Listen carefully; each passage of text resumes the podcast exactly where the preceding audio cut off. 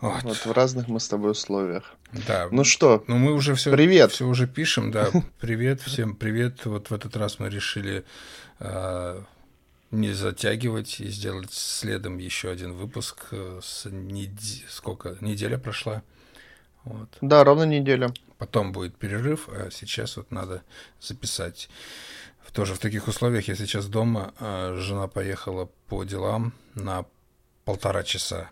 А Дочь еще спит, и поэтому я такой, знаешь, остался дома, и мне надо в эти полтора часа с тобой сейчас вот все уложить, потому что если дочь проснется или жена придет, я уже буду такой думать о том, как э, нам надо закончить подкаст. Такие дела. В общем-то, это урвал немножко времени с Да, утра. не то, что, чтобы не то, чтобы им не нравится, просто я буду об этом думать. Знаешь, то, что я, наверное, может, Мгм. кого-то щемлю, а вдруг кому-то надо зайти. Ну, у меня такая фиговина. Вот, рассказывай, что у тебя случилось за эту неделю. Что с тобой произошло? Какие новости? Ну, честно, у меня эта неделя была максимально рутинна. А, Ты знаешь, вот когда наступает плохая погода, сейчас, не знаю, как у вас, но в Харькове плохая погода, каждый день дождь, то вот мое настроение начинает соответствовать этой погоде. Но не то, что я прям грущу, а я становлюсь, знаешь, таким монотонным каким-то и погруженным в себя, в частности, в работу. Поэтому вся эта неделя была посвящена э, работе, работе как над новым проектом, так и над сайт-проектом. Я там параллельно занимаюсь еще э, корпоративными заказами. Ну, то есть любой человек, по факту, если у него есть какая-то идея и не очень сильное желание ее, эту идею воплощать в жизнь, ну, в каком плане? То есть ему не хочется варить что-то. То есть, но при этом есть классная идея, есть какой-то маркетинговый проект и так далее. То есть ко мне такие люди обращаются. Я для них делаю ну, варю какой-то, условно, крем для волос, там, я не знаю, для бороды что-то, а они уже делают весь остальной маркетинг. Вот. Ну, примерно как Ну, и я, та- только я сделал всего лишь одну баночку. Ну, я имею в виду, Ну. у меня нет ассортимента, но Да-да-да, как вот как мы тебе делаем бальзам, но при этом эм, это распространяется на разные продукты. То есть иногда, ну, мое желание, и мо- ну, точнее, не желание, а мое любопытство и интерес ко всякому новому заводит меня в странные дебри. То есть э, я раньше я как поступал? Я делал что-то на основе своего ассортимента. То есть это была частая история коллаборации с барбершопами, например, либо с какими-то мастерами, которые говорили, вот мне очень нравится твоя глина для волос, а если мы сделаем ее чуть мягче, там какого-то более другого цвета, и там, я не знаю, вишневый запах. Это реально? Я говорю, да, реально, там минимальная партия такая-то, а у меня достаточно демократичные цены, и минимальная партия всегда небольшая. Ну, там это несколько десяток баночек, 10-20, то есть не сотни. Ну, потому что я люблю такие проекты, мне очень интересно э, вроде то же самое, но что-то новенькое. Ну, все равно мне по кайфу. Э, Я за любой такой эксперимент. То есть я раньше с этого начинал, а потом меня это завело в то, что я сейчас делаю какие-то вещи, которые вообще у меня нет в ассортименте. Фиг его появится ли. Вот я сейчас работаю над диффузорами, например. Э, И то есть мне вкинули эту идею, давай сделаем какие-то диффузоры. Эм, ну и моя основа это даже не сама формула диффузора, а э, проработка ароматов. А так как я последнее время угорел по ароматам, то есть твердый одеколон там и так далее, то для меня это новый вызов и новый челлендж сделать классные ароматы для дома. Мгм. Вот, поэтому вот вся неделя прошла под эгидой каких-то вот таких вещей. Ну и плюс мне нельзя забывать про основной ассортимент, потому что э, у меня такая специфика, что я никогда не делаю очень много стафа. То есть он заканчивается, я его подвариваю, чтобы всегда был свежак. Вот. понятненько. А, Так что, Понятненько. так что, Чем так, ты занимался? зна- знаешь, э, На меня... на- Ну, вот эта ру- рутина накапливается Мгм. просто. Я чувствую, что я подустал э, за эту неделю, что, э, знаешь, было больше работы, чем каких-то эмоций, связанных с этой работой. Поэтому, э, работая над чем-то новым, знаешь, я добавляю эмоциональность в работу, и я как-то больше удовлетворения на, на выхлопе чувствую, знаешь, от этого. То есть все-таки рутина меня в последнее время сильнее съедает. Вот. Понял. Ну, у нас погода тоже, знаешь, э, очень много дождей, но вот вторую неделю подряд, например, э, идет, идут дожди, а на выходные все рассеивается, как будто, знаешь, специально такие. Вот выходные, вот вам типа солнышко, короче, и так все сразу тепло. Потом опять дожди. Вот, но предыдущая неделя была по трешовей, а это такая, знаешь, она с дождями, но все равно уже ну, так полил, например, потом хоп, там солнце вышло, потом э, душно, душно, душно, душно, опять полило, потом хоп, опять вроде нормально. Вот сегодня, ну, там, вчера, позавчера я спокойно хожу там в майках, в шортах, как бы в солнечных очках, но мне окей. И сегодня вот с утра я ездил в магазин за продуктами в 8, уже, ну, спокойно в майке, как бы уже тепло, солнце палит нормально. Так что с погодой хорошо, и погода, да, она сильно влияет на то, что ты делаешь. У меня, когда плохая погода, я почему-то сразу думаю, что и клиенты, хотя у меня клиенты, да, там в разных э, ну, там, частях Украины находятся. Но мне почему-то сразу кажется, что у них у, у всех сейчас, сейчас точно такое же настроение, как у меня, и можно а, толком не работать и ничего не продавать. ну, типа, потому что все равно никому ничего не надо, кому оно сейчас надо, вот это вот, кто сейчас куда пойдет, хотя оно может быть у меня так, а у них совсем иначе. Ну да, теряется настроение, меня даже, ну, так как тоже сам на себя, в принципе, работаю, я могу просто не пойти на работу. То есть сидеть дома за компом, да, там и, и что-то делать. Ну, вот по SMM свои проекты там какие-то там. Ну, работы за компом такой много, можно не, не посещать офис вообще. Вот, ты такой сидишь, типа, все равно, ну, по Николаеву, знаешь, никто вроде не собирался к тебе прийти. Что там делать? Цветы там я вчера полил, короче, вот. вот. Все, что, все, что там есть, я знаю. Вот. А потом, например, кто-то там пишет, ну, заказ какой-то, да, там падает, договорился, хоп, оплатили. Такой, ну, тогда пойду. Вот. Собрал там заказиков, просто там часа в три дня оделся, уже без ноутбука на работу, без всего, знаешь, просто сумочку, все заказы здесь уже оформил из дома, взял просто реестр, номер, пошел там, упаковал, закинул на почту и домой. И, в принципе, вот эта неделя, она примерно такая и была.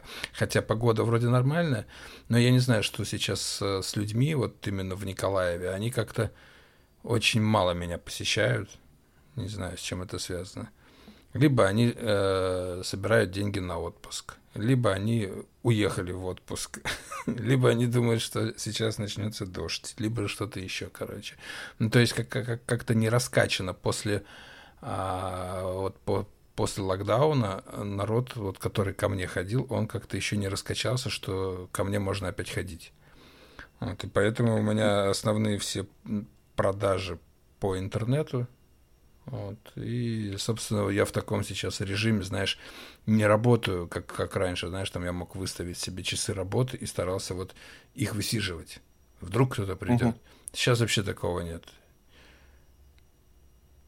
Сейчас просто кто-нибудь напишет, вы у себя, я там, бля, нет, а что хотели?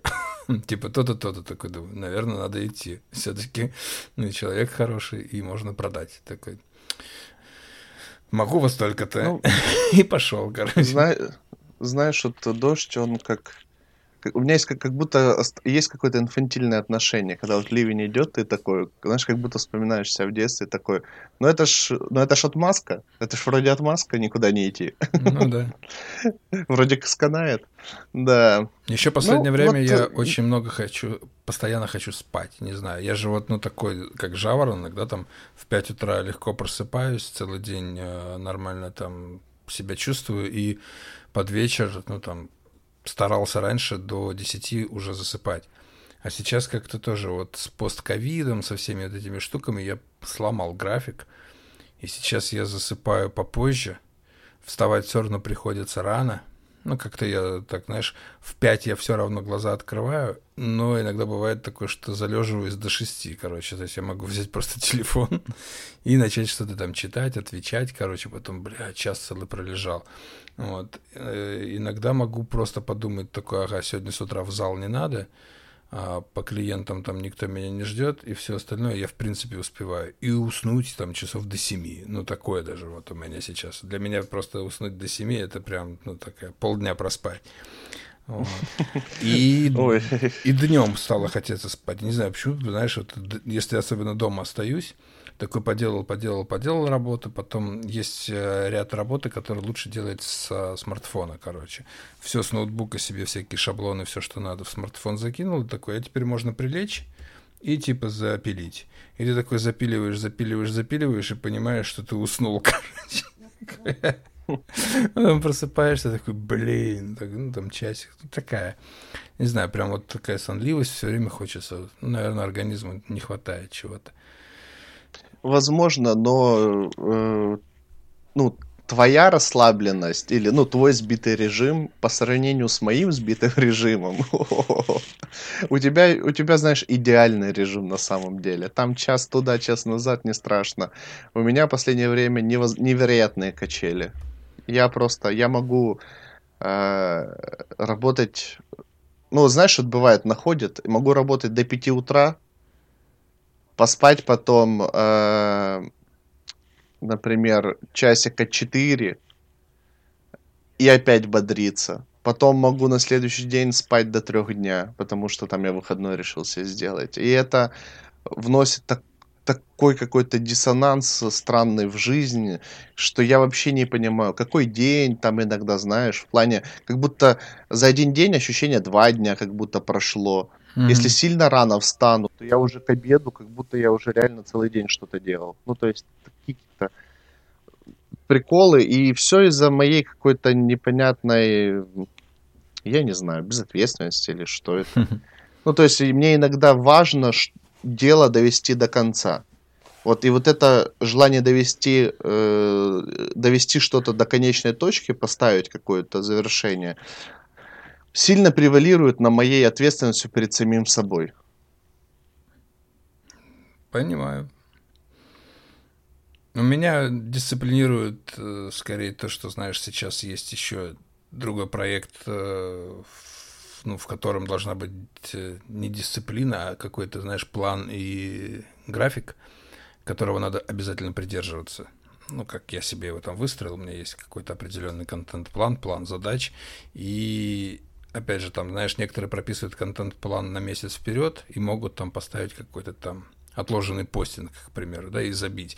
Но я так работать не могу, потому что мне кажется, что ты должен жить э, одновременно с компанией, с которой ты работаешь, и наблюдать, ну, как бы дышать с ней, да, если ты на месяц вперед продумал, это же компания не робот, и каждый день что-то случается. И то, что ты думал месяц назад или там две недели назад, возможно, через две недели будет уже не так актуально, как ты себе напланировал, ну, в плане публикаций. И поэтому каждую публикацию я стараюсь создавать день в день. То есть у меня в голове они есть, крутятся примерно, что, как можно показать, в плане примерно что-то забито, но а, как бы вот публикации каждого дня, они делаются а, в период, в, во временной отрезок с 6 до 7 утра, пока я не пошел в спортзал, короче. Если я просыпаюсь, ем, пью там, ну вот пока, когда сижу, пью чай, я уже создаю публикации там что-то прописываю, обрабатываю фотографии, где мне что надо, куда подогнать, что-то там для телеграм-канала, что-то для инстаграма, что-то для фейсбука. Сейчас мне стало еще интересно э, Google, знаешь, бизнес-страница Google. Она тоже, в принципе, работает и работает неплохо, потому что люди все равно все гуглят, а Google сам настроен на, ну, на то, чтобы самого себя пиарить. И если у тебя есть э, одобренная Гуглом твоя бизнес-страница твоей компании, то Google ее всегда подкидывает э, сбоку, когда человек тебя ищет. Вот, а там ты можешь прописать все. Это, это вот эта страница, которая типа с адресом, с отзывами, с вот это, да? С картой, с часами работы, да. И ты туда угу, можешь угу. акции накидать. Ты вообще можешь вести как Инстаграм, каждый день посты кидать. Там есть рубрикатор целый, там типа товар, новость, акция, и ты их легко выставляешь, закидываешь картинки, все это крутится. И есть ссылка угу. на ссылка на отзывы. У меня всегда было впечатление, что люди боятся ее, наоборот. У меня было впечатление, что из-за того, что отзывы никак не регулируются, что многие люди не хотят, чтобы она появлялась. Ну, если ты хороший человек или компания, то тебе не будут писать плохих отзывов. Угу. Вот. И, ну, как я, например, знаю по себе и знаю по людям, ну, там, которые меня окружают, особенно когда ты, например, где-то катаешься, да, там, или попадаешь в другой город, ты начинаешь искать, где здесь что можно поесть поесть, например, да, ну это вот для заведений, либо где-то что-то купить. И если у тебя есть э, компания с каким-то определенным адресом, и люди оставляют отзывы в Google, то это очень классная штука как раз для людей, которые там, например, впервые в городе или что-то ищут. Потому что Google, он и на картах тебе эту штуку подбросит, и в поиске он тебе ее подбросит. Ну, как бы не каждый э, настолько продвинут, чтобы, например, по каким-то хэштегам в Инстаграм найти какое-то заведение, а потом посмотреть, тегнули ее в геолокации и как к этому добраться, понимаешь? Но ну, это очень сложный путь. А Google это Google, и по картам Google очень многие передвигаются нормально и пешком, и, Не, на, и согласен, на это сильно, сильно упрощает на самом да, деле. На самом деле это очень крутой инструмент, на который мало кто обращает внимание. Вот, и я, ну, тоже пробую, там где-то что-то создаю, не для себя, для людей, с которыми работаю, но все равно смотрю, как оставляются отзывы. А, он сразу тебе показывает статистику, сколько народу это видело, сколько народу с этого объявления там посмотрело телефон, сколько перешло на сайт. Ну, это прикольно. И ты за это ничего не платишь. Угу, угу. То есть тебе не надо за это платить, ты просто сам ну, не забываешь э, этим заниматься. Ну, и, короче, вот я все это подготавливаю, ставлю отложенный постинг, и иду заниматься. вот, и когда я занимаюсь, как бы, да, часть э, чего-то пости, публикуется, мне просто там на браслет э, вибрирую, приходят уведомления, я вижу в зале, что ага, это опубликовалось, это, это. Ну, а часть, когда я прихожу из зала, знаешь, мне надо там принять душ, там, а, возможно, там второй раз позавтракать не надо, плюс что-то там в, приготовить там кофе жене, она просыпается, еще что-то.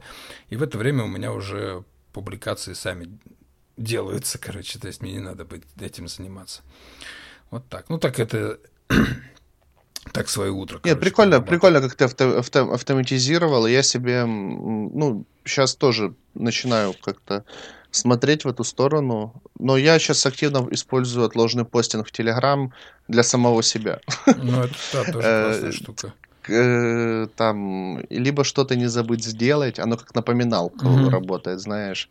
Э, либо у меня там куча чатов самим собой по, по поводу работы. Э, и отправки я через Telegram все оформляю, так быстрее и удобнее. То есть у меня прям вся клиентская база в Телеграме сейчас. Вот. Э, и тоже часто скидывают там отложенный постинг, то, что, например, некоторые отправки не канают сегодняшний день, либо чего-то нет в наличии, но про них я должен не забыть.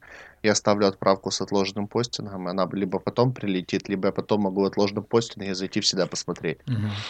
Ну, Поэтому, ну, приколь, прикольный функционал, достаточно удобный, и то, что он еще отдельным окном идет, и ты всегда можешь регулировать и перемещать как бы в цепочке, меняя время просто. Оно всегда очередность можно поменять, если нужно. Угу.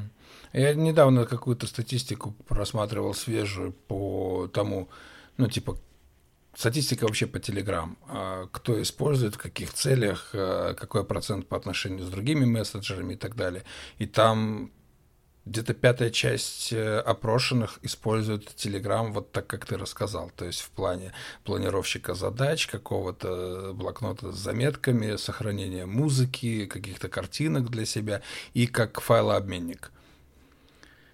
Да, да. Ну, сам, сам для себя удобно. ты с компа себе что-то накидал, каких-то там документов, они у тебя всегда с собой, как бы. И в, что в телеге еще хорошо, вот чем я пользуюсь, знаешь, там в переписках с людьми, с которыми, например, ты ее ведешь там давно, да, там несколько лет, к примеру, еще что-то, и тебе срочно надо найти какой-то там дизайн, картинку, либо там какую-то геометку, которую тебе скидывали. Ты помнишь то, что ты с этим, этот человек тебе скидывал, или ты ему когда-то. Там же, когда ты там нажимаешь на типа профиль, он тебе показывает, сколько ссылок э, в этом чате, сколько фотографий в этом чате, сколько документов. Ты просто по ним перемещаешься, да, и он да. тебе превьюшками их показывает, и ты быстро забираешь именно тот документ, который тебе надо. То есть все хранится в облаке, получается. Это круто, блин. Очень. Вот этот функционал, функционал очень удобный. Я его активно использую со своим, ну, вместе с дизайнером. Угу. Он мне все сливает туда, а я потом я понимаю, что когда я захожу в картинки, то там превью дизайна, а в файлах всегда архивы с нужными мне названиями. То есть я по названиям просто быстро нахожу, э, и зачастую я какой-то дизайн, который в разработке, я его не, не, не скачиваю себе на ноутбук там или еще что-то.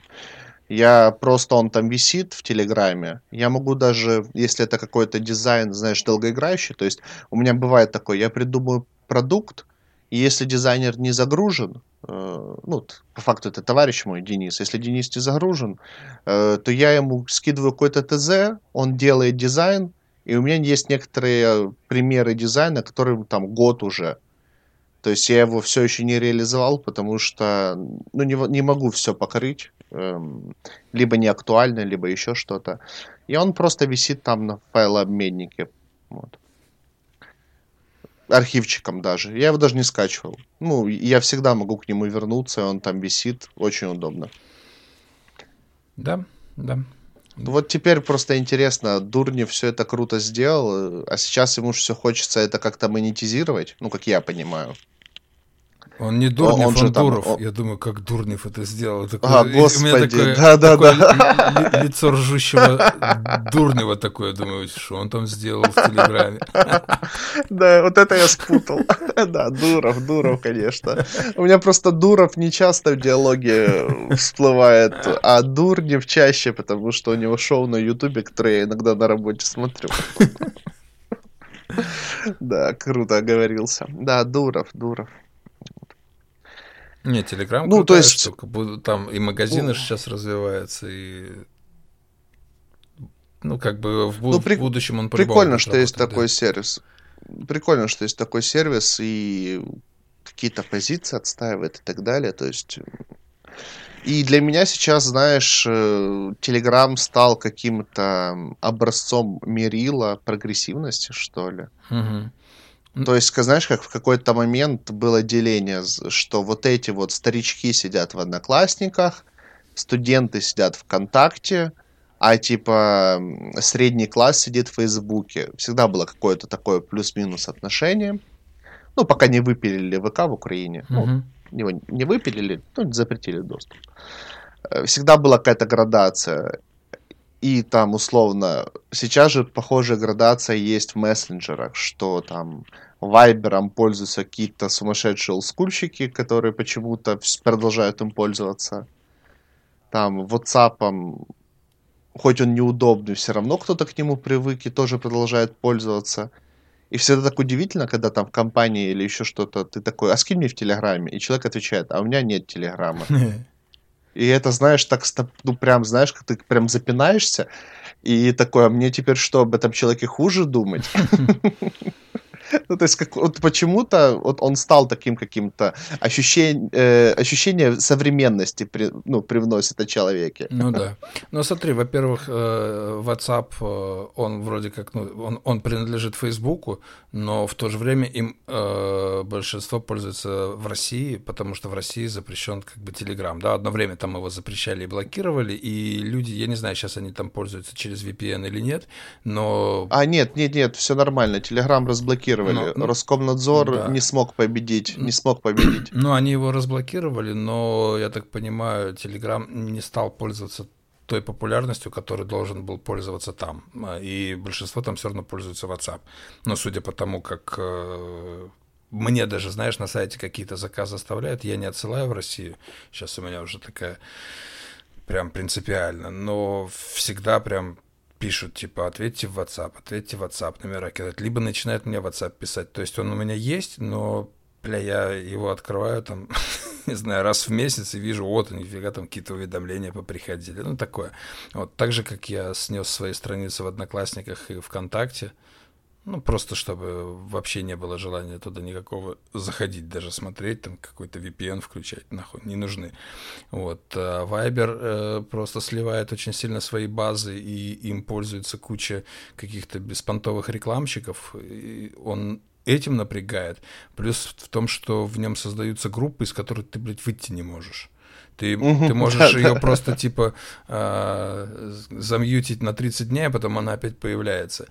Вот, и когда-то ты об этом не знал и повступал, да, там в какие-то группы там каких-то класса дочки в школе, детский сад, э, чат двора, блядь, и, и прочая шляпа, в которой как, как, как какой-нибудь христианский праздник, так несутся вот эти вот иконы с Иисусами, короче, там за всякую да, да, да. Гифки эти. Да.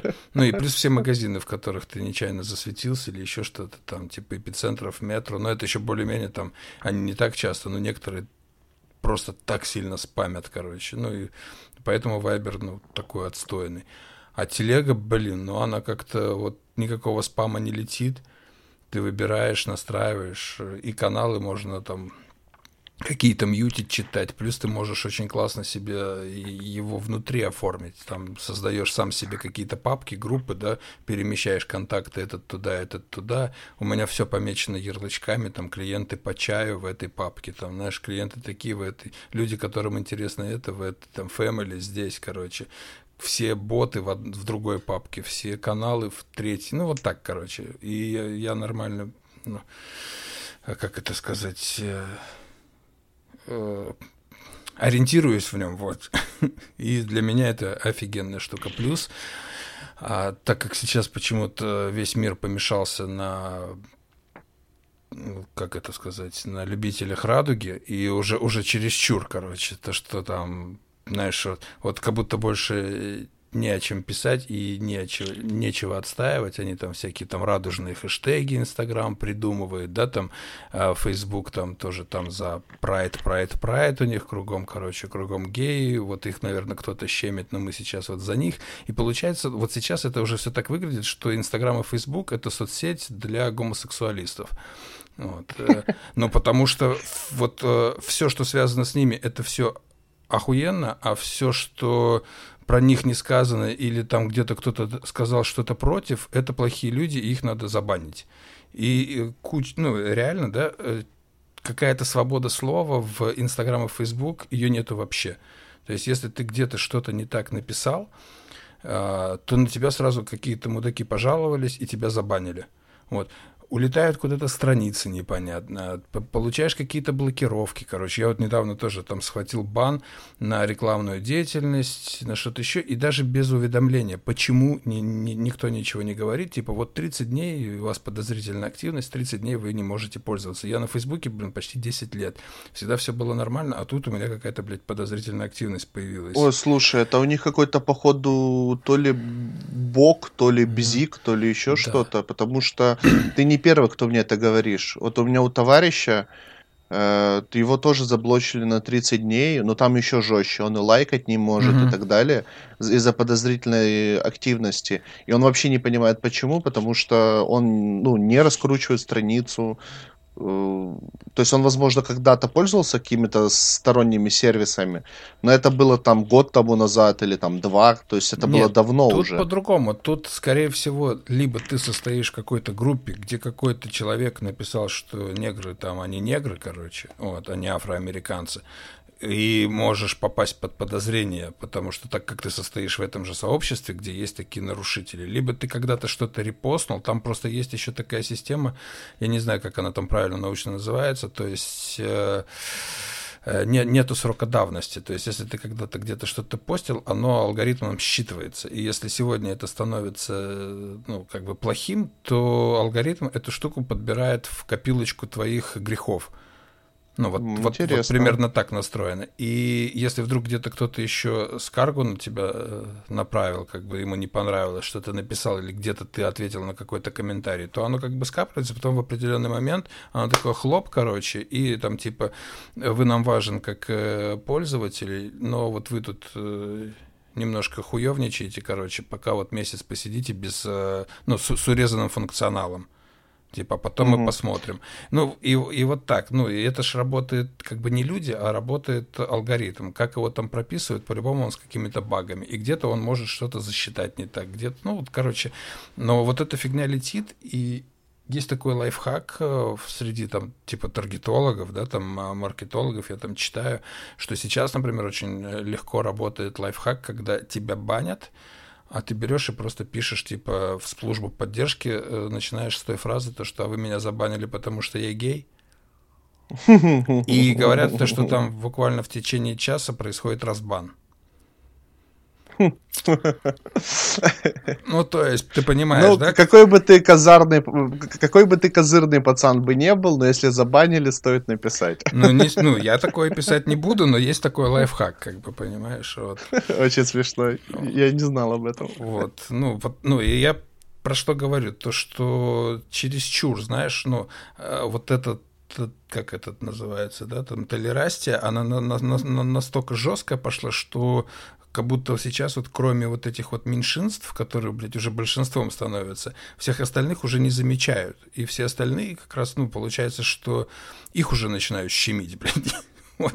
Ты реально не можешь высказать свое мнение, если оно не соответствует с, с какими-то там общими какими-то понятиями навязанными то рано или поздно ты попадешь э, в блокировку, либо твой пост снесут, потому что он кого-то там оскорбляет.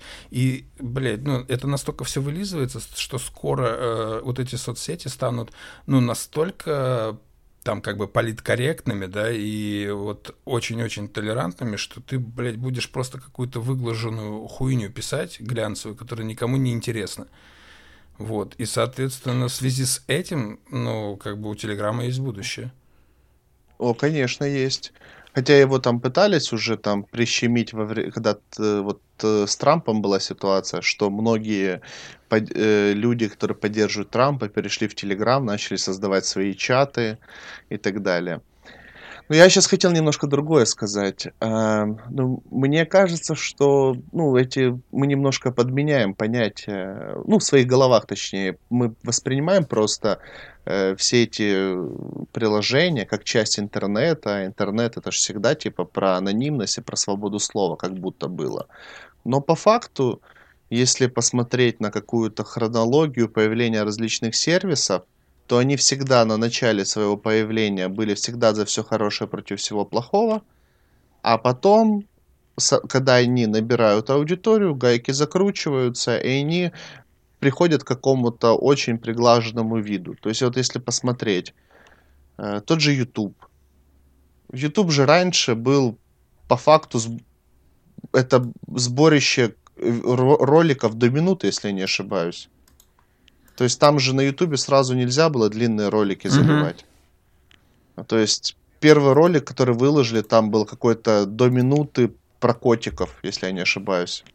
То есть первый ролик про котиков, и потом он начал просто как хранилище каких-то коротких видеороликов для э, для людей просто и все. Тут это э, как сам себе режиссер, короче. Сливаешь туда просто какие-то видосики и все. Никаких там бюджетах и речи не было. И не было никакой цензуры, само собой. Начал подниматься сервис, сейчас смотри, и страйки, и все что угодно, и тебя могут монетизацию снять, если ты материться будешь, куча жестких правил там на показывание оружия там и так далее, что тебе рейтинги приписывают, будет предупреждение там, если вдруг ты случайно показал даже игрушечный автомат, на, ну, в ролике на ютубе показал, у тебя будет предупреждение, э, каждому твоему зрителю будет предупреждение появляться автоматически, что, возможно, показывается неприемлемый контент, и тебе нужно будет согласие сжать на просмотр контента. То есть вот он прошел какую-то историю, то же самое ВК. Если мы вспомним ВК поначалу, это же вообще был просто какой-то один сплошной торрент. Фильмы смотрели в ВК, музыку пиратскую слушали. Там это же вообще ВКонтакт это был чисто про свободу. Но это же Потом был Дуров, Дуров как раз. Да-да-да. Потом Mail.ru выкупил все это дело. Э, ну и плюс, как бы и давить на Дурова начали, потому что начали в страну, ну, в, в СНГ приходить правообладатели, уже стало появляться какое-то правовое поле все-таки более более какое-то прозрачное. И в результате что мы видим? Что на ВК, вот если сейчас я, я в ВК заходил недавно посмотреть, что там происходит, то сейчас они, эм, у них есть подписка на музыку, ну уже достаточно давно, как mm-hmm. я понимаю. Они сейчас интегрируют маркетплейсы, что на базе контакта, на базе своей группы ты сможешь сделать именно сайт какой-то шаблонный, понял? И он будет как бы на серверах ВКонтакте.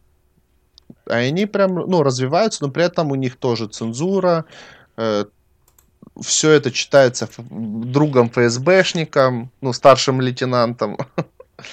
За репосты и за лайки ВКонтакте можно срок получить.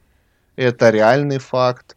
Причем э, там до абсурда доходит, что есть целые эм, отделы каких-то интернет-ФСБшников, которые мониторят э, странички и, начи- и начинают нагибать за экстремизм, за всякую, за оскорбление чувств верующих, даже за сохраненные картинки, которые были сохранены эм, mm. еще, знаешь, там в 2008 году mm-hmm. каком-нибудь.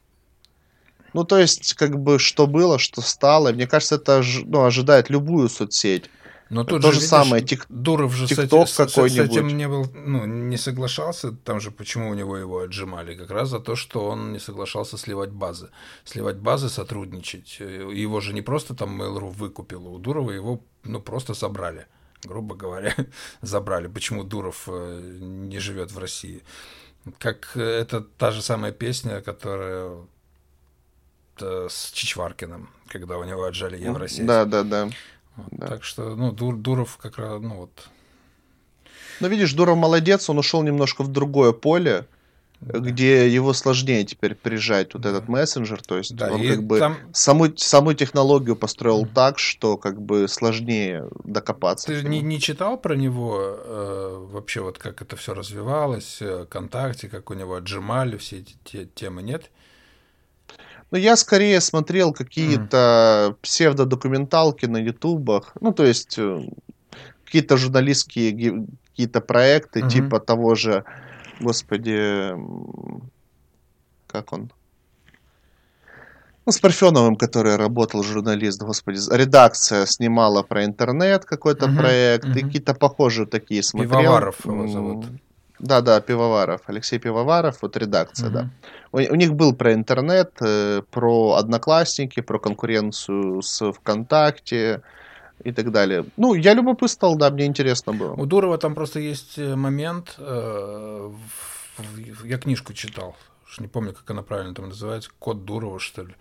А, там фишка в том, что когда фейсы к нему уже ломились, что-то там у него забрать, и у него ну, он не хотел, он как, как это сказать, какую-то важную информацию, короче, была на маленькой флешке, он ее там куда-то прятал, а, когда они уже ломились в дверь. И пряча эту флешку, он подумал о том, что надо срочно скинуть э, своему брату сообщение, где это искать, если его заберут.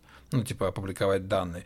И вот в этот момент родилась идея создать такой мессенджер, который никем не будет читаться со своим кодом, короче. Ну, то есть, вот тогда рождался Телеграм.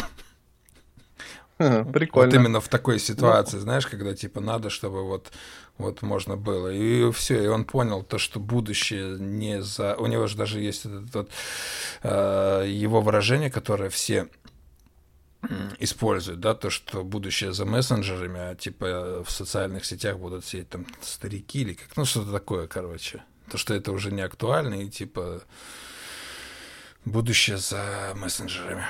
Вот. И, в принципе, ну, после этого ему и контакт уже, ну, скорее всего, не так э, жалко было оставлять, потому что он понял, что надо развиваться вот, вот, вот в, такой, в таком ключе.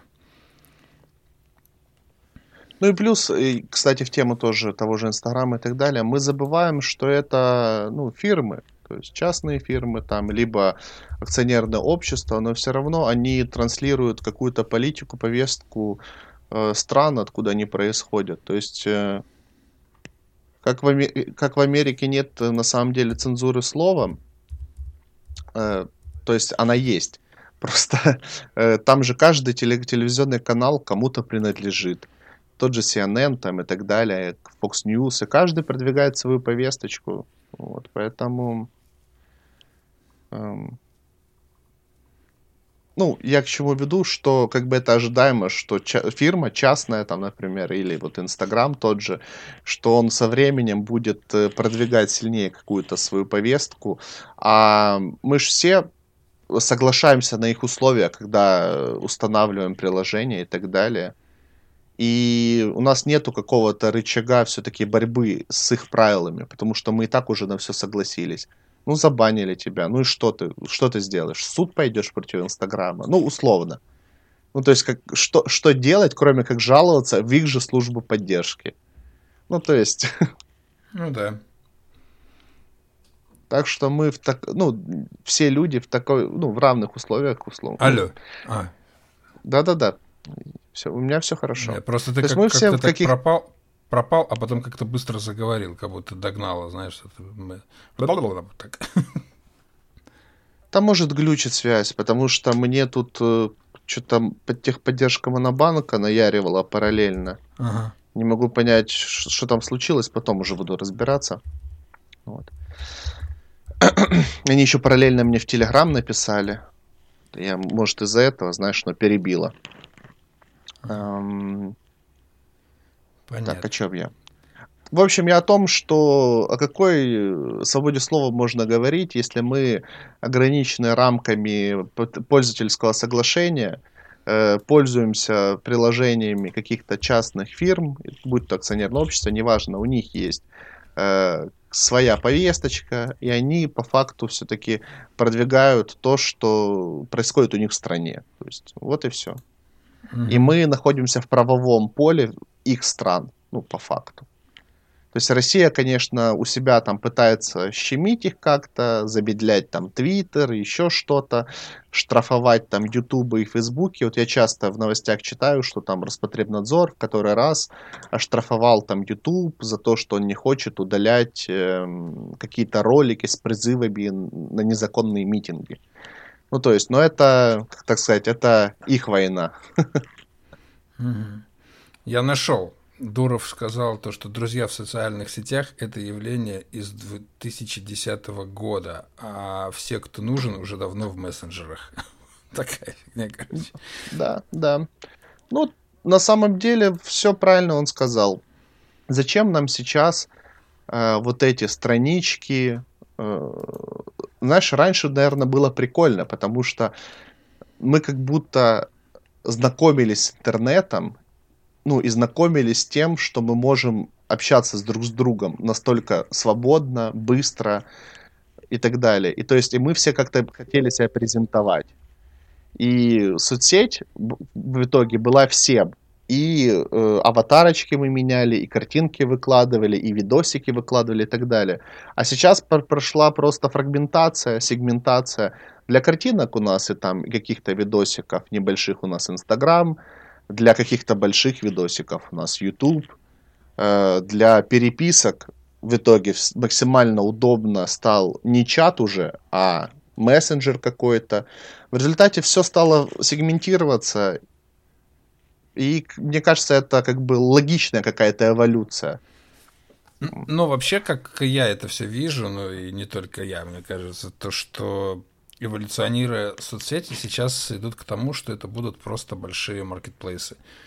А, есть огромная база клиентов, да, есть э, ты понимаешь целевую аудиторию, вот, то есть это классная работа для продажи, для продажи, для рынка, и учитывая, как развивается Инстаграм, как развивается Фейсбук, что они туда все время вшивают и как они это делают, э, ну, пройдет еще несколько лет, когда все это глючить перестанет. И это будут очень крутые, большие такие социальные сети, торговые площадки. Когда ты заходишь в Инстаграм, сразу в нем можешь все купить, у тебя там привязана карта, ты видишь все товары, ты подписан на магазины, которые тебе интересны, и на лидеров мнений, которые тебе этот продукт подкидывают. Как бы ты наблюдаешь за определенными конторами, компаниями и людьми.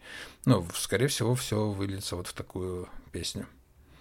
Да, да. И как бы в принципе все к этому идет. Да, потому что а... даже все но сейчас же вот уже многие об этом пишут, и те, кто ну, смотрит за там тенденциями моды и вообще как все прогрессирует, уже есть же вот это понятие, да, там insta-friendly, то есть заведение должно быть insta-friendly, потому что пожрать можно и дома, а если ты куда-то идешь, то тебе уже, ну, учитывая то, как э, мы сейчас живем, уже тебе хочется все-таки где-то сфотографироваться, возможно, сделать селфи с человеком, которого ты там год не видел, вы встретились за чашечкой кофе, ну и, соответственно, фоткаться в каком-то говне тебе не хочется. И ты пойдешь туда, где инстафрендли.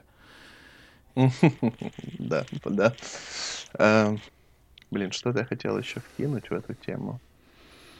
Ну, все заточено под, под, э, знаешь, у нас такой мир с добавлением э, уже реальность с виртуальностью перемешивается, короче. Вот все вот, вот такое. Да, да, дополненная реальность. Да, дополненная реальность. Ну, и а, это как бы и прикольно, ну, раз, раз это востребовано, значит, это нужно.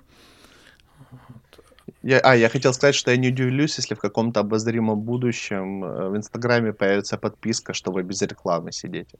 По-любому. Ну вот YouTube же сейчас это и сделал. Они сделали YouTube премиум, чтобы сидеть без рекламы. Но Видел сейчас э, по новым правилам, я не знаю, я просто размещаюсь на YouTube, да, и я монетизирую свой контент. Вот, если раньше ты ставишь, ну, без монетизации, не монетизировать ролик, в твоем ролике рекламы нет. А сейчас, если ты не монетизируешь ролик, в твоем ролике все равно есть реклама. Которую ставит сам YouTube. Который, да, я слышал. Да, которую ставит сам YouTube. Ну и все это сделано для того, чтобы люди покупали YouTube премиум, ну и, соответственно, чтобы площадка могла все равно на тебе зарабатывать. Ну, как бы там, ну, вот такое. А, опять же, там как ты не согласишься. Ну. ну, конечно, они ж вот... Э, ну, у меня же есть канал на YouTube, у меня два канала. Я же когда-то давно еще, когда начинал какие-то ролики, связанные с Manly Club, выкладывал на отдельный канал, который так и называется Manly Club. И я себе создал отдельно YouTube, YouTube канал, э, ну, мистер Мэнли, чтобы от своего имени иметь возможность комментировать какие-то ролики, чтобы понимали, что это мистер Мэнли комментирует. Не сама фирма, а именно я как личность, ну, который имеет отношение к фирме. Uh-huh. Эм, ну и плюс на Мистер Мэнли все мои каналы, которые, подписки мои, которые я смотрю, там слушаю подкасты и так далее. Эм, и мне же приходили все эти оповещения, что они меняют политику конфиденциальности, они меняют пользовательское соглашение, и что я обязан на это как-то отреагировать. Либо, если они как-то на это не реагируют, то значит я принимаю все эти условия. Угу. Ну, то есть, а как их не принять? То есть, ты, ты либо пользуешься сервисом, да, ты, ну, либо сидишь на Ютубе, э, ну, без, без там возможности комментирования и всего прочего. Ну, с другой стороны, есть... как для там создателя контента, да, в принципе, они тебя подталкивают э, на то, чтобы ты создавал качественный контент, был креатором, ну, то есть, знаешь, ну, как бы, как тебя задевает эта тема, типа такой, я записал ролик, блядь, а YouTube на нем зарабатывает. Ну, как так? Какие-то рекламодатели, да, и, соответственно, ты будешь стараться делать так, э, чтобы зарабатывать самому с этого ролика. А для того, чтобы зарабатывать самому, ну, ну нужны э, какие-то определенные, да, там, э, условия, ну, с твоей стороны заключение с YouTube, то есть у тебя должно быть столько-то подписчиков, у тебя должно быть столько-то часов просмотра, ну, когда тебе включают монетизацию, да, и ты должен соответствовать таким либо таким, таким, таким требованиям. Во-первых, это стремление соблюсти все эти требования. А все эти требования — это э, шаги роста твоего канала. Вот. Плюс, э, ну, как бы э, с рекламы ты можешь заработать нормально, если этот ролик нормально смотрит. Э, ты заинтересован в том, чтобы его нормально смотрели и чтобы на нем зарабатывал ты, а не кто-то другой. И поэтому ты стараешься соблюдать авторские права, э, любые авторские права, где ты используешь ну, там, чужой контент, э, музыку, возможно, в какие-то вставки, еще что-то. То есть, в принципе, это приучает тебя, ну, блин, какой, как это сказать-то, а, блять, слово, слово вылетело из головы ну, не, не, не, не нарушать э, права других людей, да, то есть, э, блядь, как это интернет-этика. Ты, ты хотел, Быть этичным. Ты хотел короче. толерантность какую-то сказать? Нет, тут, тут, тут, тут, тут больше не толерантность, тут, наверное, какая-то самодисциплина. Деловая этика, да. Деловая этика, да. Именно вот этика, ну, мы, мы привыкли быть э, правильными и соблюдать, да, там быть этичными в обществе, и то не все, да, в реальном. А это ты в виртуальном тоже а, думаешь а, об авторских правах других людей, то, что ты как бы чем-то задеваешь, когда ты просто воруешь, да, вот. Ты включаешь мозг, э, как тебе найти какую-то музыку, чтобы ты с этого зарабатывал деньги, а не кто-то другой. То есть, соответственно, а, а такая музыка есть, она есть на площадках, либо ты ее можешь купить и обрести авторские права. Есть площадки, где это не очень дорого, как бы, и, ну, и получается, что ты молодым музыкантам сразу платишь, да, там, за их творчество. Это же тоже классно. Вот. Либо ты можешь взять музыку тоже молодых музыкантов, которые размещаются, они не берут за это деньги, но они просят указать на них ссылку. Ну, есть куча каких-то угу. таких моментов, и это, это это культура. Это культура поведения в сети, вот. вот. Культура поведения в YouTube. Тут как раз нету какого-то такого, что, блядь, они прям вот навязывают, чтобы я рассказывал только про негров и пидорасов. Нет, этого нет. Это наоборот э, ты учишься э, делать грамотный контент. И, соответственно, если ты хочешь продвинуться в YouTube, вот чем мне нравится эта сеть, то ты должен приложить усилия, а не просто, блядь, заплатить денег, чтобы тебе налайкали кучу каких-то ботов, и ты поднялся. Ты не поднимешься в YouTube таким образом. YouTube совершенно по-другому развивается, и вот в этом, ну, очень классная фишка. Чем мне нравилось, нравился в свое время живой журнал – тем, что там тоже нельзя было контент создать, блядь, на коленке. То, что ты такой... Ну да, там хуй, прям писать хуй, надо хуй, было, а тебя должны были читать. Да, тебе надо было писать, тебе надо было делать HTML-код, э, правильно? Ну, форматирование, для того, чтобы здесь было блядь, курсивом подписано, здесь выделены строчки, здесь фотография вставлена в, сбоку, например, на странице, здесь по, по центру страницы. То есть ты мог сам создавать контент, ты верстал, э, ты, ты занимался версткой своей страницы. И это было круто, ты ее оформлял. И у кого она круче оформлена, у кого это красивее написано и качественное содержание, то того и репостили, того и комментировали, на того и подписывались.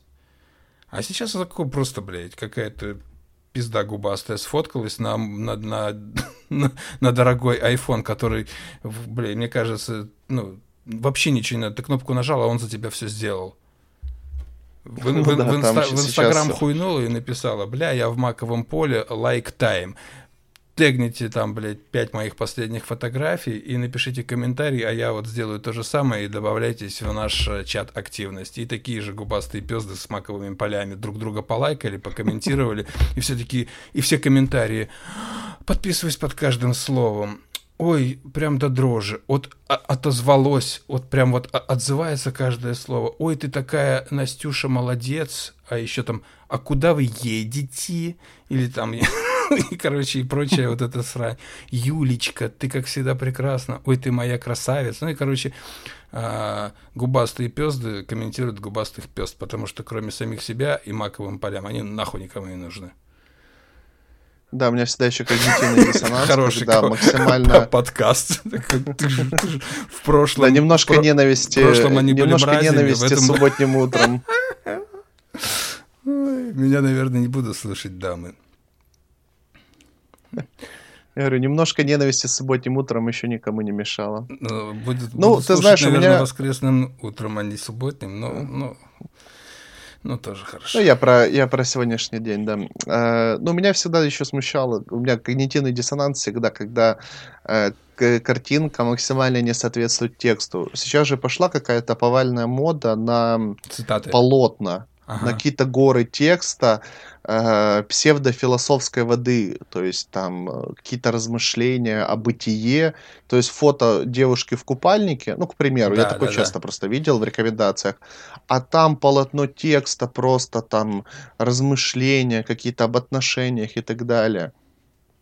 То есть я как бы не берусь оценивать, меня просто это количество текста э, просто сразу сбивает с толку. То есть я просто не понимаю, как это ну, связывается между собой.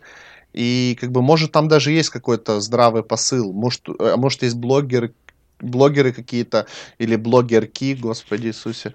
Может, у них там прям есть мысли какие-то ценные, возможно, в голове что-то есть. То есть, ну, мне трудно. Но я когда вижу вот эту гору текста, а потом фото в купальнике, я просто даже не берусь это читать. Я просто не понимаю, зачем это надо. Это надо для того, чтобы ты задерживался на контенте. То есть, это работа на алгоритм Инстаграма, а не на аудиторию.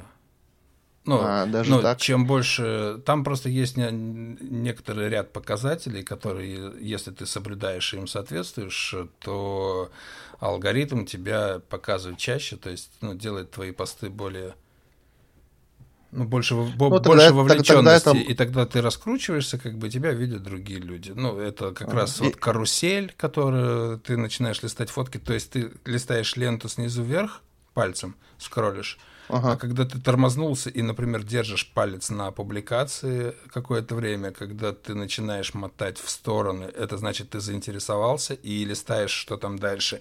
И сам текст, когда ты нажимаешь кнопочку «развернуть дальше» и задерживаешься какое-то время, прежде чем продолжить скроллить, это все учитывается алгоритмом, вот это твое поведение. То есть, если ты обратил внимание, и чем больше ты там продержался, а возможно потом лайкнул, добавил в избранное в закладке, Ага, ага. И ну, то есть оценивается какая-то вовлеченность сообщества. комментарий, то да, это, ну вот, э, это все идут плюсы к э, публикации. И чем больше таких публикаций, чем больше людей вот так отреагировало, тем быстрее эта публикация попадет в рекомендованные, ага. тем, ну, там, увидят ее другие люди в своей ленте. Ну, короче, такая фигня. Ну, с точки зрения маркетинга я понимаю, ну, ну как это должно работать. И теперь mm. понятно, почему повальная мода пошла на эти горы текста, и почему все эти горы текста всегда заканчиваются каким-то вопросом к аудитории. Ну, а давайте того, обсудим это да. в комментариях. Да. Но я кажется, мне кажется, что скоро всему этому придет конец. Они просто уже надоели, как бы они вот выжмутся, останутся сильнейшие, а эти, ну там, кто-то повесится, потому что ничего не получилось. Кто-то, возможно, будет искать себя в другом.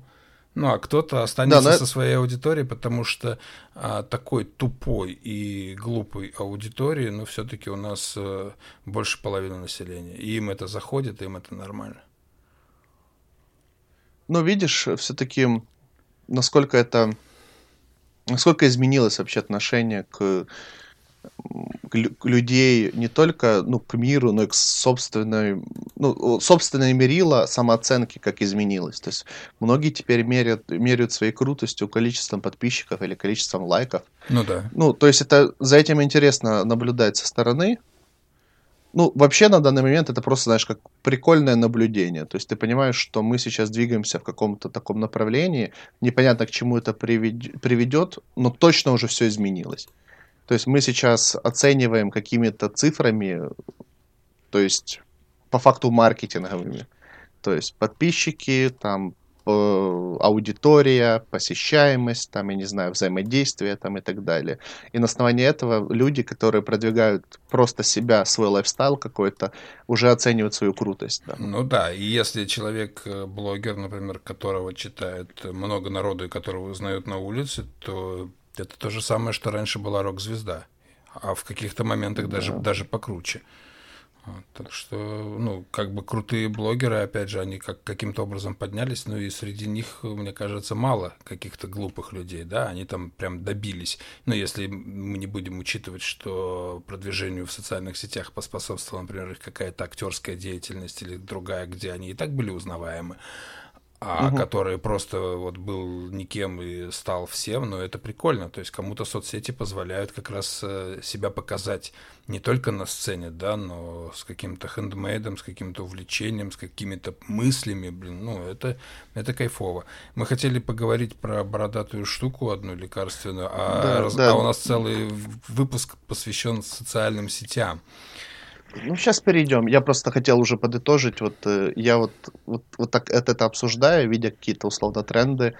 Я каждый раз корю себя, что я слишком мало времени уделяю Инстаграму там уже и так далее. То есть эх, я, ну, я объективно понимаю, что нужно много сил, я тебе могу, знаешь, что подсказать? Э, ну, вот прям даже, пусть может слушателю, я бы не сказал, что я там какой-то прям гуру, и я в теории знаю больше, чем применяю это на практике, но Инстаграм, кстати, а, если, например, ты поставишь себе целью делать хотя бы там две публикации в неделю – Угу. Ну и такие, которые людям будут интересны, да, там по уходу, описание твоих средств, возможно, с какими-то личными примерами, пару-тройку фотографий в пост, как я тебе говорил, как карусель, да, ну то есть, чтобы вот он угу. был осознанный то у тебя нормально будет э, контент заходить в твоей аудитории и распространяться.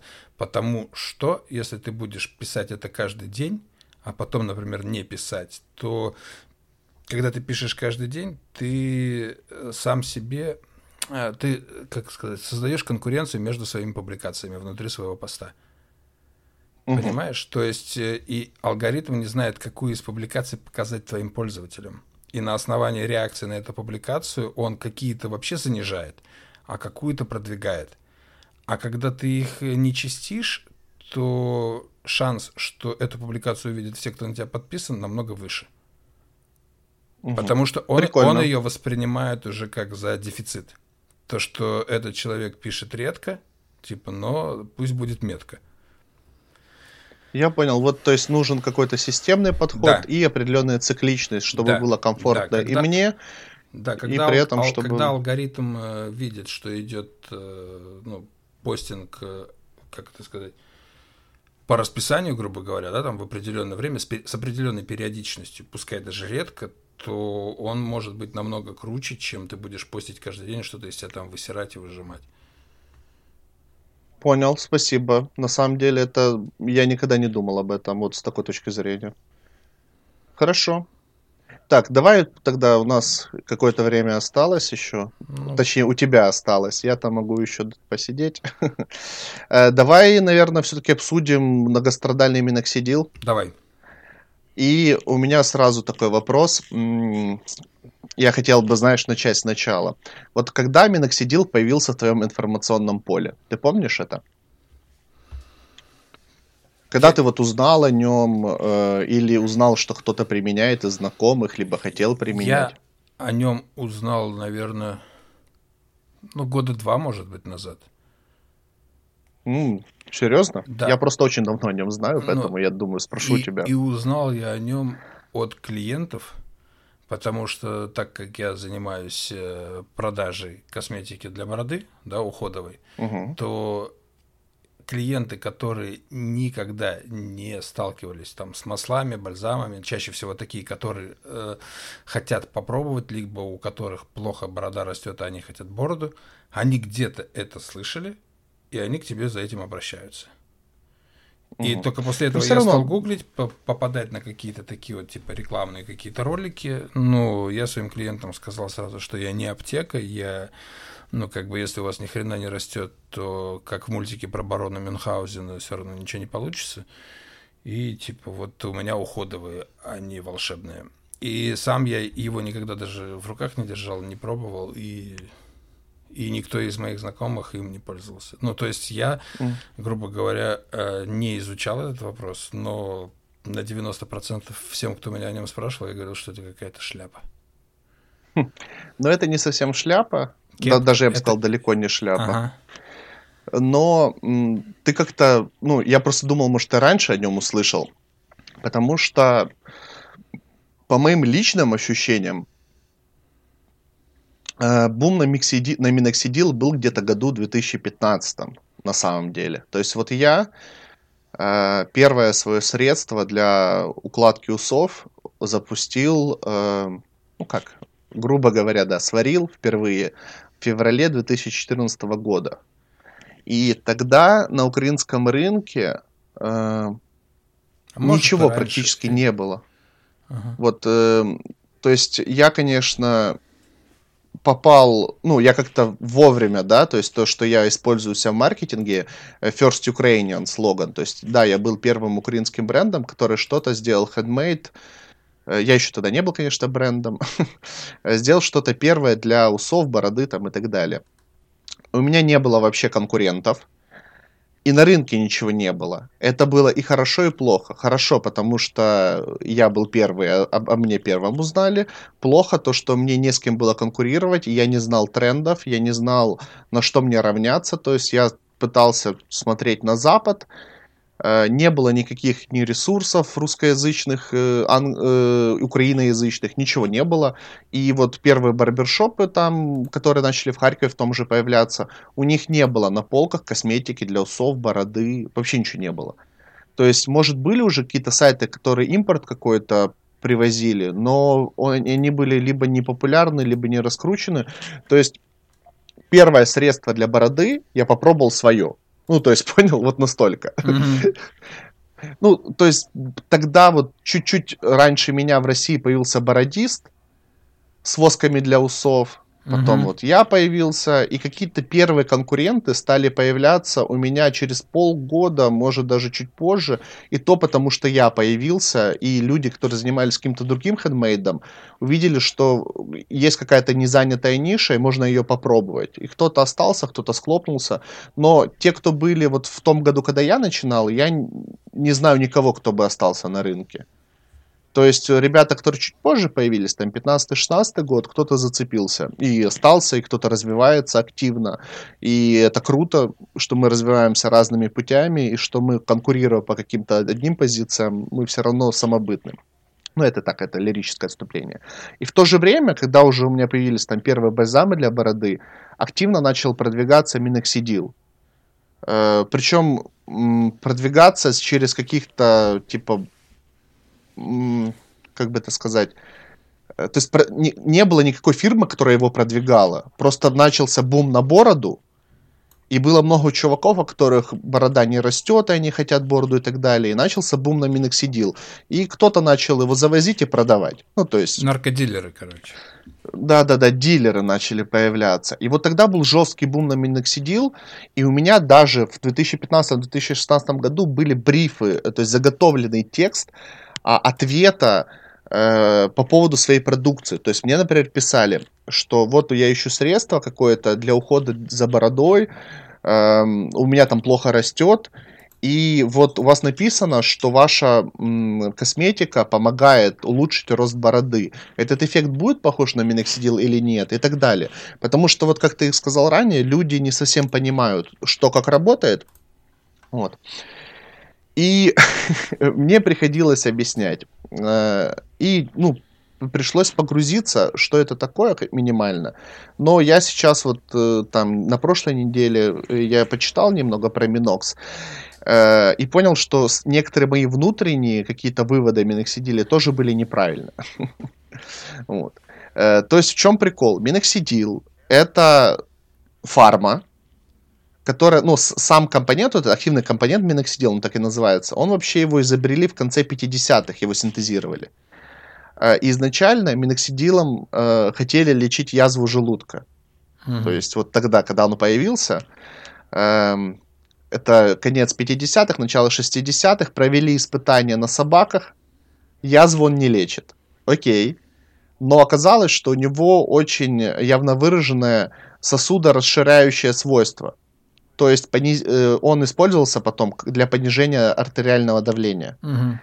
То есть ребята э, поняли, что вот его можно в этой сфере применять. И начали проводить ис- испытания какие-то. Э, и оказалось, что у него есть странный побочный эффект. Он э, во многих случаях, это при принятии внутрь, э, приводит к гипертрихозу, то есть к повышенному росту волос вот такая очень явная побочка. Угу. И они поняли, что, ну, так как это очень, очень большой процент этой побочки был, а что если его применять местно, этот миноксидил, э, возможно, можно бороться с, как, с каким-то облысением там и так далее. Вот. И придумали двухпроцентный раствор применять. Сначала я вот вычитал, его испытали вообще на макаках изначально. Mm-hmm. Потому что у макак э, вот это лысение, оно максимально похоже на лысение у чуваков. Э, это называется облысение по андрогенному типу, когда с макушки начинают волосы mm-hmm. лысеть. Вот. Провели испытания, в результате это все долго было, что продукт запустили аж в 96 году. То есть, и назвали его Рогейн, или Рогаин, как, ну, Рогейн он назывался, это брендовое название. Это был двухпроцентный раствор миноксидила. А, и почему он э, не совсем фарма? Э, потому что ему дали статус безрецептурного применения. То есть э, он как бы на стыке фармы и косметики, потому что его можно, любой человек может купить без рецепта. Угу. Вот. И на самом деле миноксидил работает. И э, он работает э, как Э, причем как на парнях, так и на девушках, только девушки по дрогенному типу лысеют значительно реже, поэтому в основном применяют для мужиков. В общем, прикол в чем? Это курс. И сначала применялось для головы, ну, для облыс... от, от облысения. То есть чуваки покупают полугодовой курс. Через полгода, а где-то как раз через полгода, где-то через три месяца ты видишь, что какой-то эффект есть и только через полгода уже вырастает нормальный какой-то темный волос, который набирается пигментом и так далее. Но проблема какая? Что он-то работает, но если ты прекращаешь пользоваться, идет деградация выросших волос, и у тебя происходит э, синдром отката. То есть, по факту, если ты хочешь ходить с красивой шевелюрой, то тебе нужно курсить все время. То есть не постоянно, там нужно перерывы делать, но по факту ты подсаживаешься на эту иглу миноксидила. То есть это наркота, условно. То есть тебе нужно курсить все время, чтобы тот эффект, которого ты достиг, чтобы его поддерживать. И в какой-то момент чуваки, как я понял, кто-то додумался, то есть, э, а если, а если мы на бороде попробуем? И сработало с бородой тоже сработало. Хотя э, волосы на бороде, они отличаются, ну, по типу от волос на голове, то есть борода это ближе к лобковым волосам и так далее. Но миноксидил работает на любой участок тела. Ты можешь ногу мазать, она более волосатой станет. Прикольно. Ну, то есть гипертрихоз по всему телу работает. Надо купить и помазать ногу. Да, да, да. Поиграть в хоббитов. Но это одна из побочек, кстати, миноксидила. При ну, частом применении у тебя начинают волосы расти тех местах, где ты бы не хотел. Например, на пальцах рук сильнее расти начинают, там ну, шах. еще где-то э, еще где-то волосистость повышается. И вот в то время, э, вот где-то в 2015 году, у меня был э, клиент, эм, Э, я с ним до сих пор общаюсь, он, покупает, он постоянно ему клиент, покупает продукцию, Богдан Федорчак из Одессы, вдруг он слушает, привет ему. Э, вот он был явным, вот он был для меня первым человеком, который мне написал и говорит, слушай, у меня вообще не растет борода. У него, короче, росли только усы, и знаешь, вот в китайском стиле какой-то фучунь, знаешь, вот такие вот эти длинные усы вниз. Угу знаешь, такие, как у китайцев растут. А вот подбородок, щеки полностью голые, вообще ничего не растет. И ему очень сильно хотелось бороду. Вот настолько сильно, что он мне там писал, говорит, слушай, а если я буду косметикой мазать твоей, у меня повысится рост э, там, ну, я смогу как-то вырастить. А с косметикой есть такой нюанс, эм, что я, может, сейчас развею какой-то миф, но вот эти все надписи, как бы бальзам для роста бороды, там, э, бальз... масло стимулирующее, там, масло согревающее, масло для роста бороды. Это на самом деле больше маркетинг, чем правда. Понимаешь? Ну, я знаю, вот, что это маркетинг. Это же не это для больше... роста, это э, для ухода, для, ну, как бы... Да, это уходовое средство. То есть то, что растет, то, что растет, будет расти там Э, мягче, послушнее, ну, качественнее, скажем так. Ну, шампуни, они же а... не для роста или там какие-то... Э, не, ну шампуни чисто моют. Ну, не, шампуни это моющее. Они, их основная цель это очистить кожу головы или кожу волос. Не, я есть... имею в виду, э, на шампунях же не пишут, что они для роста. Там, знаешь, на кондиционерах же не пишут, что они для роста. На всяких пенках для волос тоже же не пишут, что они для роста. Блин. Же... Ну, понятно, но для бородатых штуках часто такое есть. Я на постой это встречаю, и раньше это было, и он, новичков, которые на рынке появляются, они часто спекулируют такими фразами, то есть, что там для здоровой бороды, ну, например, вот эта фраза вообще «здоровая борода» — это э, ну, не совсем корректная фраза, потому что волосы, волос — это мертвевшая структура, и он по априори не может быть здоровым. Ну, то, что мертво, здоровым быть не может. Понимаешь? Эм, вот есть какие-то такие приколы, и вот в маркетинге очень любят это использовать. То есть, например, э, там мы добавили экстракт какого-нибудь перца, оно обладает эм, каким-то согревающим эффектом, а значит э, будет лучше расти или будет там вырастет борода лучше. Ну, то есть что-то в этом есть, потому что, ну, то есть как бы согревающий эффект, раздражающий эффект, массаж лица. Э, когда ты наносишь бальзам, ты трешь кожу. Это приводит к чему? Это приводит к тому, что э, повышается э, приток крови к фолликулам. Угу но это не приводит к появлению новых, ну, новых э, волосяных луковиц. Это приводит к тому, что если у тебя были спящие волосяные луковицы, то спящие это которые, знаешь, не пробились там, например, или еще что-то. То есть их можно простимулировать, как но вот этот вот аспект наличия волос... спящих волосяных луковиц, э, если они у тебя и как их много, это настолько, знаешь, такой вопрос, зависящий только от генетики, ну, что скорее нет, чем да. То есть, если да, что-то выросло, но у тебя есть какой-то очаг небольшой, пустующий, ну, например, там проплешина какая-то маленькая на бороде, возможно, поможет. Потому что даже у меня э, плохо росло под губой, я регулярно использую свои бальзамы, на которых не написано для усиления роста или еще что-то. То есть как, через, через какое-то время у меня начали пробиваться волоски. Ну, потому что я активно мажу, активно, типа, тру эти места, и по факту приток крови усилился, и чуть больше волос выросло. Но это не, знаешь, не полная борода выросла. Так вот, вот этот Богдан, он заказал курс миноксидила, тогда еще миноксидила толком не было в Украине, он заказал спамейтс э, с России вообще. Ему приехало, и он мне скидывал фотки. У меня ВКонтакте в переписке до сих пор висит там все эти фотки, э, как он курсит и какие он получает результаты. И реально где-то со второго месяца у него начал появляться пушковый волос.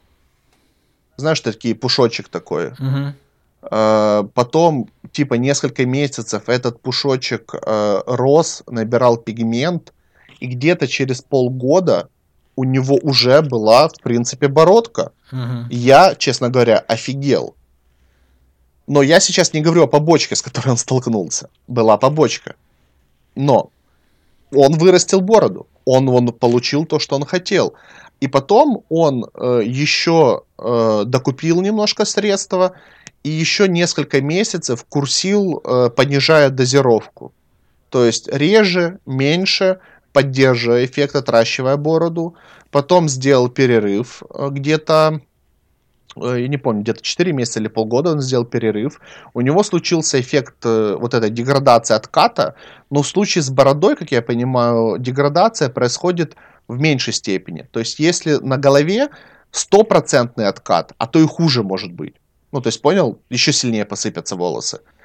И надо опять потом курсить то в случае с бородой эффект отката ниже. То есть он там бывает 80%, там, кому как повезет, 50%, mm-hmm. но часть волос ты сохраняешь. И вот у него случился там эффект отката, часть бороды посыпалась, он там спустя какое-то время опять покурсил, но в результате я э, вот с ним общался недавно, он у меня заказывал мыло для бороды и микстуру, и он мне скинул фотки, у него полноценная борода вот сколько времени прошло, он периодически подмазывает миноксидилом, там условно раз в несколько дней, чтобы поддерживать какое-то ну, воздействие этого средства. И у него все хорошо. И я типа был в шоке. То есть средство правда работает.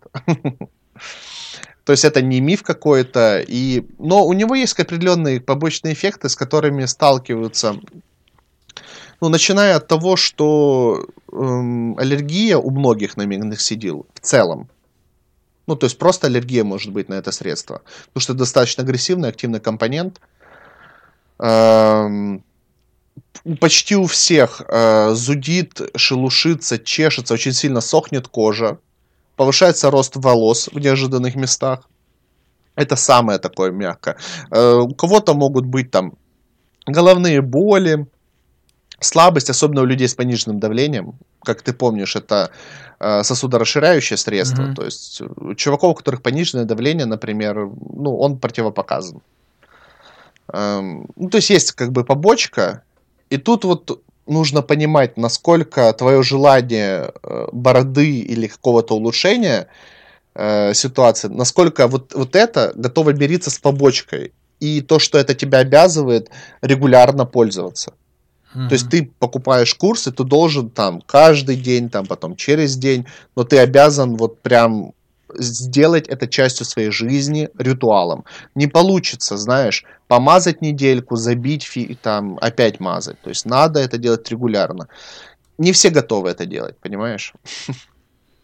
Ну тогда, вот. ну опять же, если там прям очень хочется бороду, и, ну, наверное, люди готовы. И если, например, тебе хочется, даже когда она у тебя растет, тебе хочется ухоженную и классную бороду, тебе все равно приходится день через день за ней ухаживать, потому что если ты забьешь там на пару-тройку недель, то она все равно превращается в, в неухоженную бороду. И потом надо, да, но... надо лечить волосы, как-то пытаться, да, как-то привести их в божеский вид. И... Ну, мы не, мы не лечим волосы, мы их восстанавливаем, восстанавливаем но да. да. Тебе надо там все равно ходить к мастеру, постоянно ее поправлять.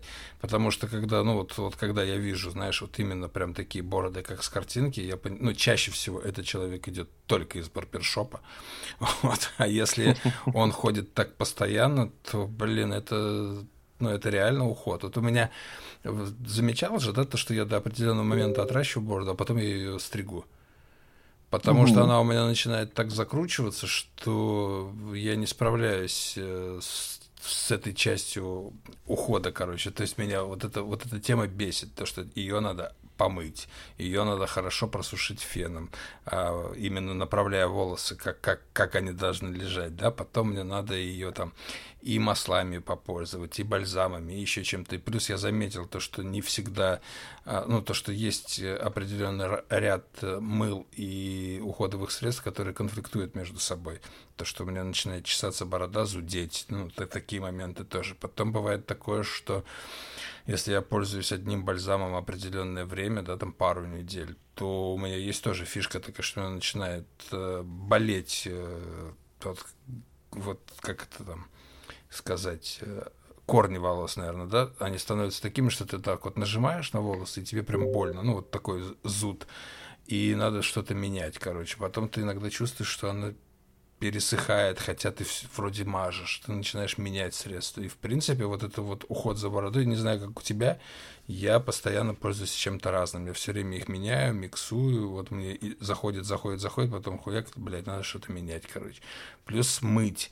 А если вот э, я не буду сейчас там рекламировать какие-то бренды, там фирмы, да, но мыло для бороды, оно получается вымывает не только уходовое средство, но и твои жиры с волос, которые угу. волосам необходимы. И то, если после мыла, ну, если ты мыло будешь использовать ежедневно и ничем не мазать, то бороде тоже кранты начинаются. Она пересыхает, она начинает сыпаться, прям вот какой-то перхотью, все шелушится. То есть, ну, и, блин, куча вот этих моментов. Но сейчас я все-таки ну, решил, ну, я сейчас заморачиваюсь вот с уходом, потому что сейчас опять стою на том периоде, когда борода начинает сильно закручиваться, и если ей не придавать форму с помощью там бальзамов, э, фена, своевременного э, как это сказать, воздействие на нее. То есть обычно, знаешь, ты такой помыл полотенцем ее там протер, короче, и пошел тусить, а потом вспоминаешь, бля, надо чем-то помазать, а она уже высохла. И высохла не так, как надо, то есть она уже вся закручена. И вот в, в, на этой стадии с ней тяжелее работать, нежели ты ее просушил феном и сразу поработал бальзамами. Вот. И, блин, и сейчас вот, вот знаешь, когда я делаю все правильно, и там каждый день, то я вижу, что в принципе ее и равнять не надо, и пусть она растет. Ну, то есть все получается. Но когда ты на это на пару-тройку дней забиваешь, и потом смотришь на себя в зеркало, ты видишь там, блядь, домовенка Кузю. Блядь. Ну и проще пойти, да, да, постричь. Ну и также, наверное, с миноксидином. Если ты хочешь, чтобы у тебя была борода, ну, блядь, тебе нужен все время уход. Если ты хочешь ходить гладко выбритым, тебе надо каждый день этим заниматься. Ну, тут, знаешь, вот э, я, погрузившись немножко в эту миноксидильную тему, я понял, как он работает. Ну, то есть это, это еще, наверное, полчаса рассказывать, как он работает. Не надо, не надо. Да-да-да. Э, то есть, эм, ну, я сейчас такие какие-то, может, сейчас общие какие-то рекомендации сейчас скажу просто.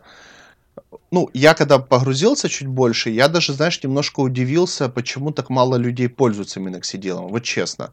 То есть я сейчас не пытаюсь его прям рекламировать или прям всем советовать, но знаешь, вот сейчас какое-то время там стала модная пересадка волос, там, ну, лысеющие парни стали часто что-то в Турцию мотаться, появилась какая-то повесточка условно. То есть там, э, куда ни глянь, э, какой-то ну, то ли блогер, то ли там стендапер, то ли еще кто-то съездил в Турцию, пересадил себе волосы, э, там, или еще что-то. Я такой думаю, ну, блин, странно, что миноксидилом так мало людей пользуются. Либо они не признаются, либо в моем кругу общения просто нет таких людей.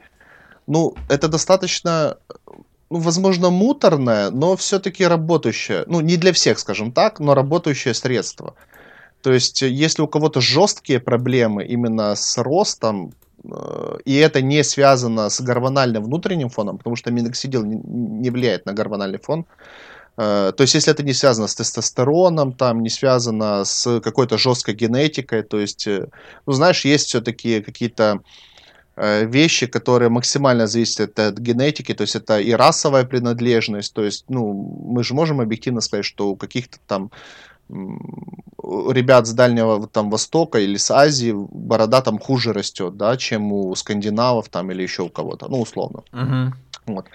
Э, то есть, если вот это не какая-то вот такая жесткая история, то есть, и э, это просто почему-то так случилось, э, то можно спокойно сходить к трихологу, пообщаться, сделать, может, какие-то анализы, ну, то есть понять, что все-таки рост волос, ну, это просто так, так получилось, ты такой родился. То есть, что у тебя с гормонами все нормально, что ты, в принципе, здоровый человек, но ты хочешь улучшить ситуацию, поправить там, чтобы борода росла качественно. Это миноксидил достаточно, ну, работающая альтернатива. То есть можно сделать пробу миноксидила себе на кожу. Если у тебя там через какое-то время не появилась аллергия, можно попробовать покурсить. Э, то есть это то есть достаточно эффективно работающее средство. Эм, и он работает в других э, плоскостях э, в сравнении с косметикой. То есть, если кто-то начнет курсить миноксидил, то это не значит, что ему придется отказаться от ухода. Наоборот, на курсе миноксидила придется закупаться маслами, бальзамами, восками и так далее. Вот, вот почему Поэтому, ты про него есть... рассказываешь. Да, да, да, конечно. А по поводу общих каких-то рекомендаций по уходу, я заметил, вот ты там сказал, что у тебя борода завивается и так далее. Я мою бороду мылом тоже. Но в чем прикол? Мыло лучше шампуня. Потому что шампунь, э, в шампунях есть вот эти слэсы и так далее, это содиум лауреат сульфаты, они еще сильнее вымывают бороду. Угу. После шампуня борода более пустая, например, чем после мыла. Мыло все-таки, ну если это натуральное мыло на, рас, на растительных маслах, uh-huh. э, причем не обязательно моего бренда, то есть от любое handmade мыло, если оно сделано с большим содержанием масел, причем каких-то нормальных, типа э, оливка, кстати, неплохо тоже работает там. Эм, там оливка, кокос какой-нибудь, даже базовый какой-то набор масел, оно все равно будет со щелочью, потому что по-другому мыло не сделаешь. Но оно будет более мягче работать, будет меньше вы- вымывать. И после такого мыла борода уже достаточно будет такая плотненькая после умывания. Uh-huh. Эм, то есть я сейчас решил сделать небольшой перерыв. Я просто тестил много штук на бороде там при последний месяц. Я сейчас ничем не пользуюсь, я только мылом мою. Uh-huh просушиваю полотенцем и сушу феном. Но важно еще уточнить, нужно сушить холодным воздухом. Угу. Горячим воздухом фена не рекомендую, потому что горячее воздействие, оно все-таки негативно сказывается на волосах. Угу.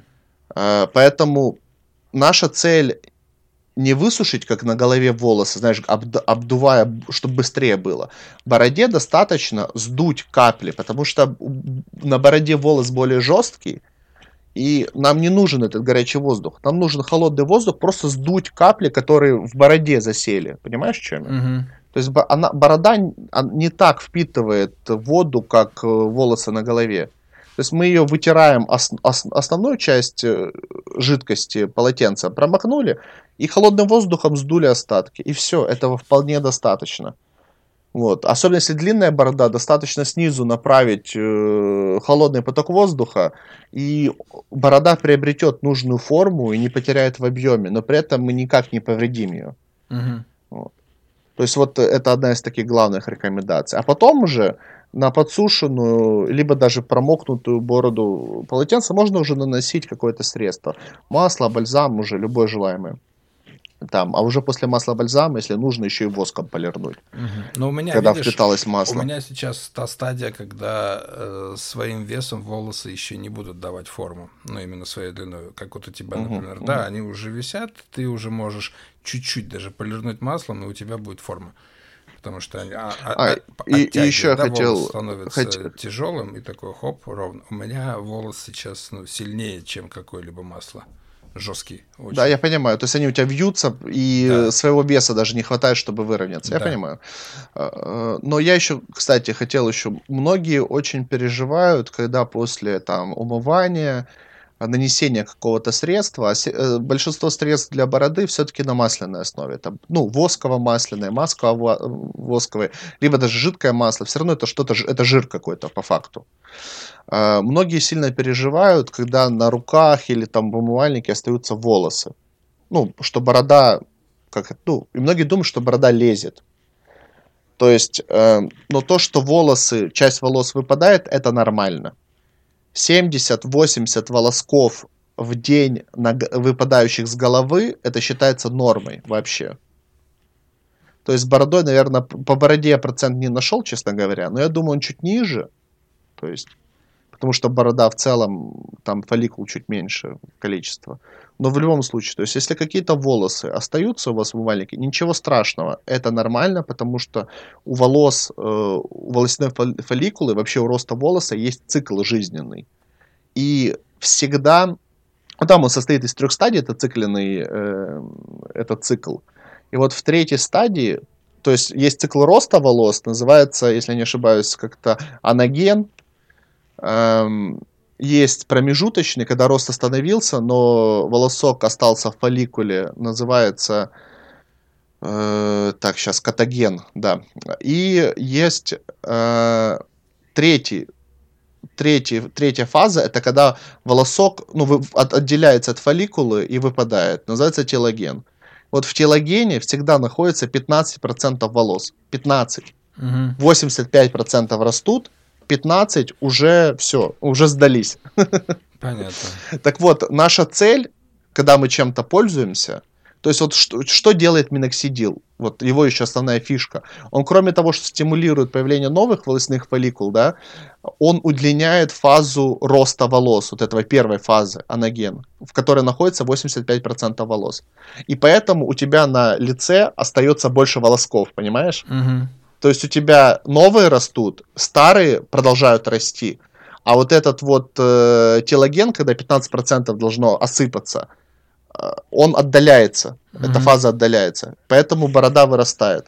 Вот в этом круто еще миноксидила, потому что мы, когда стимулируем ну, косметикой, мы увеличим приток только э, капиллярной крови, то есть мы не влияем там на другие сосуды, которые там калий переносят, там, накаливые каналы какие-то или еще что-то. Ну, в общем, то есть я не буду погружаться сильно.